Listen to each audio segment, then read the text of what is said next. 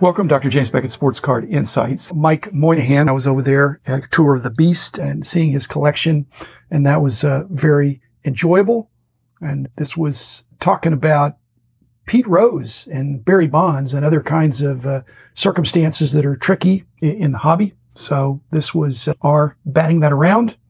And uh, thanks sponsors, Beckett Media, Beckett Grading, Beckett Authentication, ComC.com, Burbank Sports Cards, Mike Stadium Sports Cards, Heritage Auctions, Huggins Scott Auctions, and Topps, Upper Deck and Panini. We talked about a whole bunch of other things. We share a love of vintage, but we love the whole broad hobby as well. I love all the sports, not just baseball, but baseball clearly was my first love. Thanks, Mike. And here it is. It's not a bad thing because I'm not going to redo my life, but I had to make a choice at some point in the 70s that I was going to be a card guy. I wasn't going to be an autograph guy, and I wasn't going to be an artifact uh, memorabilia guy. I really pretty much got to be in a two and a half by three and a half card guy. I do have some other bigger stuff, but some of this stuff like this, I'm not embarrassed. I just had to make a choice, but I, I would pass on stuff like that. Or I'd tell a friend, I'm not going to buy this. is a really cool item. You should. This is probably my favorite piece that I own, period, just because of what it represents. And yeah. so it's two. Oh, man. From 83. Well, see, that's frameable. It is. That's frameable. All different signatures. There's 80 some hmm. odd Hall of Famers on here, plus one non Hall of Famer. Mr. Rose, maybe someday Hall of Famer. But what do you think about Rose? Should he be in or not in? He's in a different category than Barry Bonds, but it's problematic for the Hall of Fame when you have these guys that hold major records They're not in there. They're household names and are exemplary in certain parts of life, but they have a fatal flaw. And everybody's got a fatal flaw. So we're not. Let's take Rose not being in the Hall of Fame. Does that in some way tarnish his career accomplishment? Not his numbers, not his batting numbers, which is what he would get in for sure. But he'd also get in, Mike, for how he played the game. Full out, Charlie Hustle.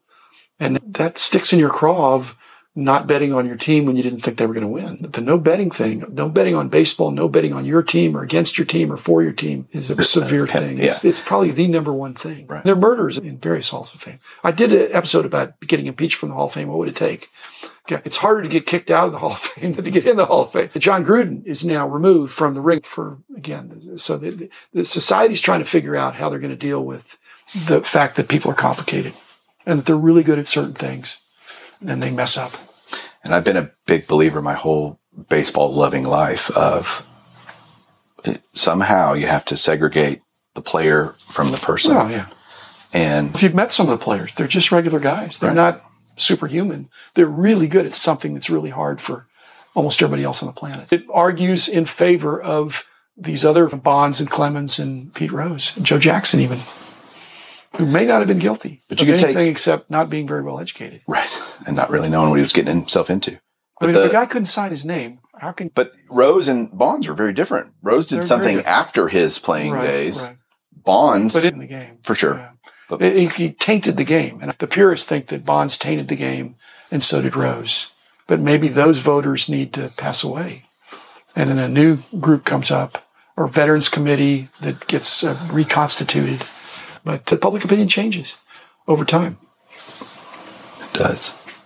And that'll happen in the hobby. There's there are no sure things about he'll never make the Hall of Fame. You can't say that.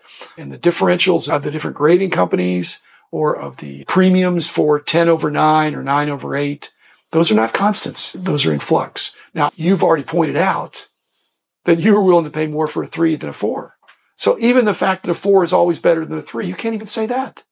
You preferred to have the 3 I'm in favor of anything that makes people think there's an emotional aspect of the hobby, but there's a thinking man's aspect of the hobby too. And it's not static. And it's not static at you, all. Because the guys that the Rip Van Winkles that left 20 years ago and came back, what? Yeah. It's completely different now. And they've got to recalibrate because it's not business as usual. Even I'm having to recalibrate, honestly. Why is that? You mean from recently? Just because yeah, just from a few years ago. The craziness of two years yeah. ago? Yeah, of, of in the last two years? Yeah and just going, okay, I can't buy that card because I'll go look at a similar card that I bought a couple years ago for half the price of.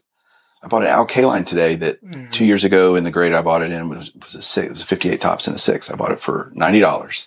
That was a $25 card just a few mm-hmm. years ago. So you're not buying raw very much because that's where some of the deals are. If you're able to detect well, that it's authentic and unaltered. No, I don't personally buy raw. A lot of people buy a collection to make their money back on some of the stuff they either don't want or don't need and keep the stuff they want to keep for their PC. I'm a buy this card and then this card and then this card because I don't want to deal. This is simple and where and it might be lazy. I don't want to deal with all the other stuff. I had a collection come across. I could have bought it. I sent it to a dealer in Oklahoma City who bought it. I could have bought just the Mays and the Mantle. There was a Mays and Mantle rookie in it that I knew were legit and I knew what they were going to grade. I told them what they were going to grade and they graded exactly what I thought they were going to grade. Do you spend 20 hours a week, 30 hours a week on your Probably 20 to 30. 50? Depends on the week. But what about you? What do you spend on the hobby? I'm sure I spend 20. There's no Yeah. question about that. But that's I'm retired.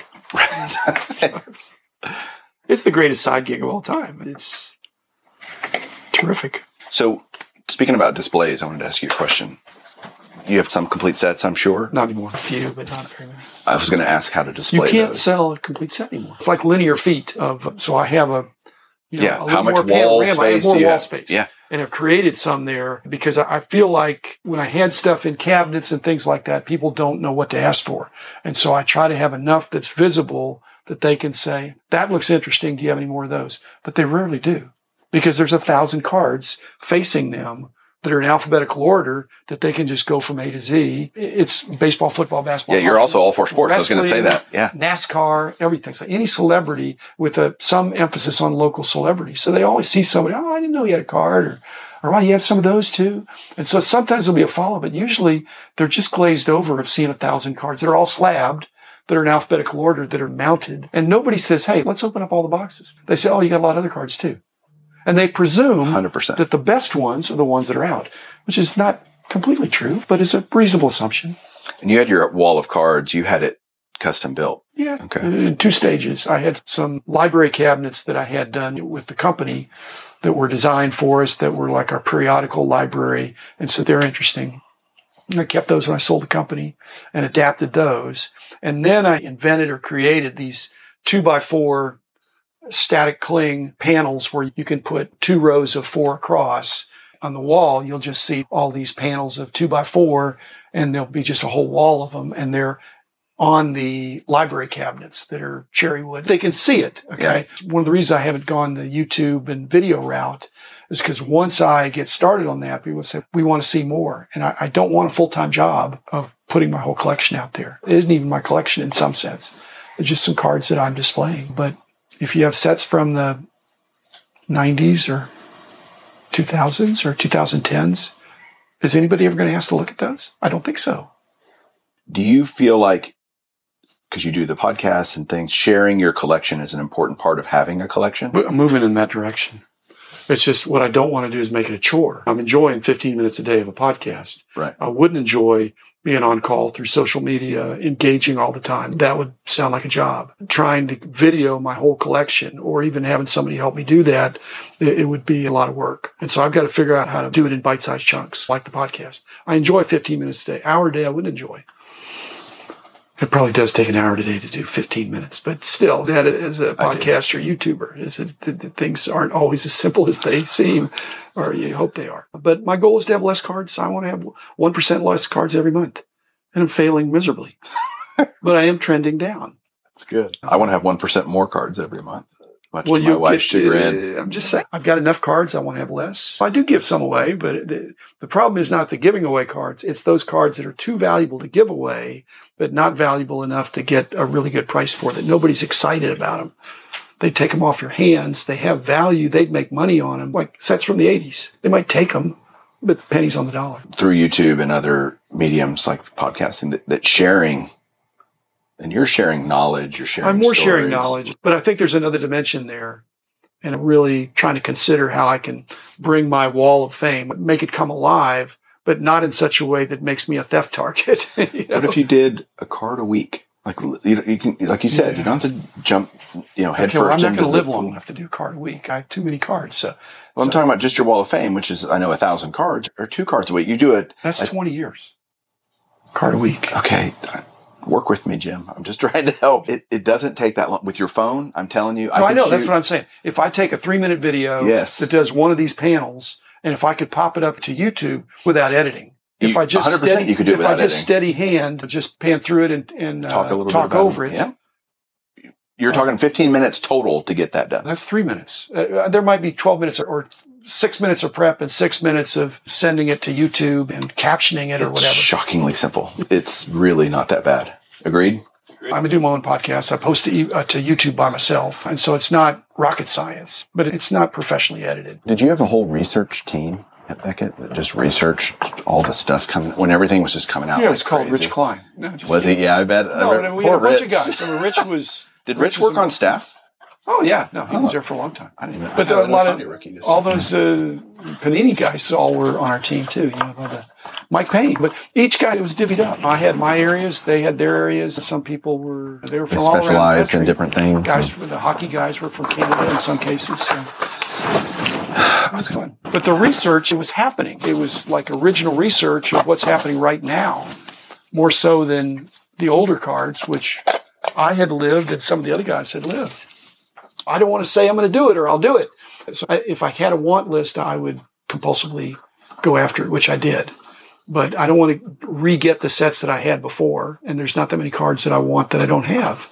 So for many years now, I've not gone to a show looking for anything in particular other than something that I haven't seen before that I think would be interesting. And now even that's dropped off because I don't do price guides or almanacs or anything like that. So if I go through dollar boxes, it's fun to just pan for gold Sure. and see what's good there. And I, I have better knowledge than most people to find things. The search is fun. Do you get recognized a lot at shows? Eh, hopefully not too much. Enough, I think. Yeah. I'm not going to go out and hand business cards. I'm retired. So I just like to spend some time with the people and I want to spend some time with the cards. And sometimes that comes together at the same time. Yeah. But I've been buying a little more lately just because I'm realizing some of these dollar boxes, I could sit there for a few hours and go through and pull out a few cards, or they could just say, for 500 bucks, we'll give you the whole box. And I'm thinking, let's see, I got three hours to go through it and I'm going to spend 500 bucks anyway, plus my time, or I can just buy it, take it home, and and, Have, uh, and have a real do good it in my leisure. Exactly. Yeah, yeah. Interesting. But a $500 box could be 10 cents a card if it's a, a super monster box that's not thick cards. So buying dollar cards for a dime, if they're all really dollar cards, which you've got to figure that out. You sell on ComC or ComC, you got to know what sells on ComC. There's certain things that look like they'll sell on ComC and then they won't, regardless of the serial number. It's amazing. But after a while, you get used to it that, hey, don't go for that. That's fool's gold. It looks like that would sell, but it won't. Certain players, certain sets. Uh, and I've got to find somebody who would be interested in being an eBay assistant for me, somebody in the Metroplex that would come over once a week and grab some the stuff that wouldn't go on ComC and that wouldn't go to Heritage or Huggins and Scott. It's not single cards, but it's a group. It's uh, 500 Jose Canseco's or Right. 300 Will Clarks or 200 Juan Gonzalez's. Sometimes all different, sometimes assorted. And somebody that would just get it going in all the different sports. It's hard to sell that stuff, but if you price it, that sounds like a job to me. It is a You know, I don't want to do that. So I need some young person that would take care of the cards in the area that just comes over once a week and says, Hey, what do you got for me this week? Put it up, probably fixed price or experiment with some auction formats and size of lots and things like that. Let me know. They can be paid by the hour, by the percentage, by the whatever. I think somebody's going to drive them to the post office. Yeah. It's going to bundle them up. I've already got them lotted Yeah. for the most part. The man